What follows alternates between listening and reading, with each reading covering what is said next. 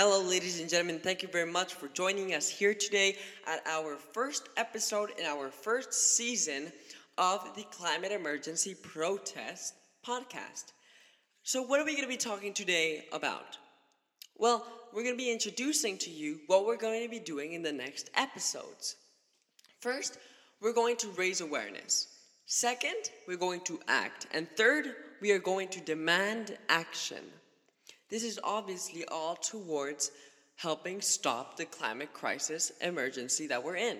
So first, raising awareness. How are we going to raise awareness? The way that we are going to raise awareness is by social media, which is Twitter and Instagram and Facebook, and actually get the word out there so people can actually listen and then help us achieve the next step, which is acting.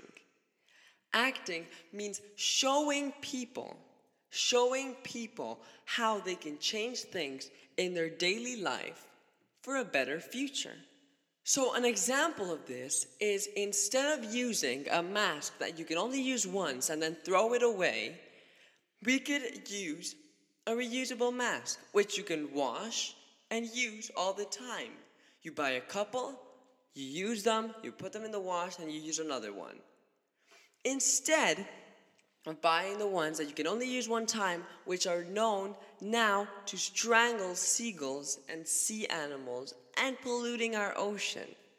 There are probably hundreds of other things that you can change, which we'll be talking about in future episodes. But basically, it's simply as using a reusable water bottle instead of a plastic water bottle.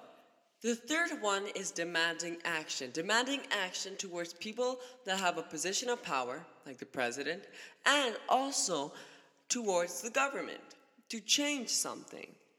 Basically, every all these three topics go towards helping the environment. And not just only helping the environment, but helping maintain and keep the human race alive. Cli- look at this. Climate scientists say that we only have seven years left to actually fix climate change. If not, it's irreversible.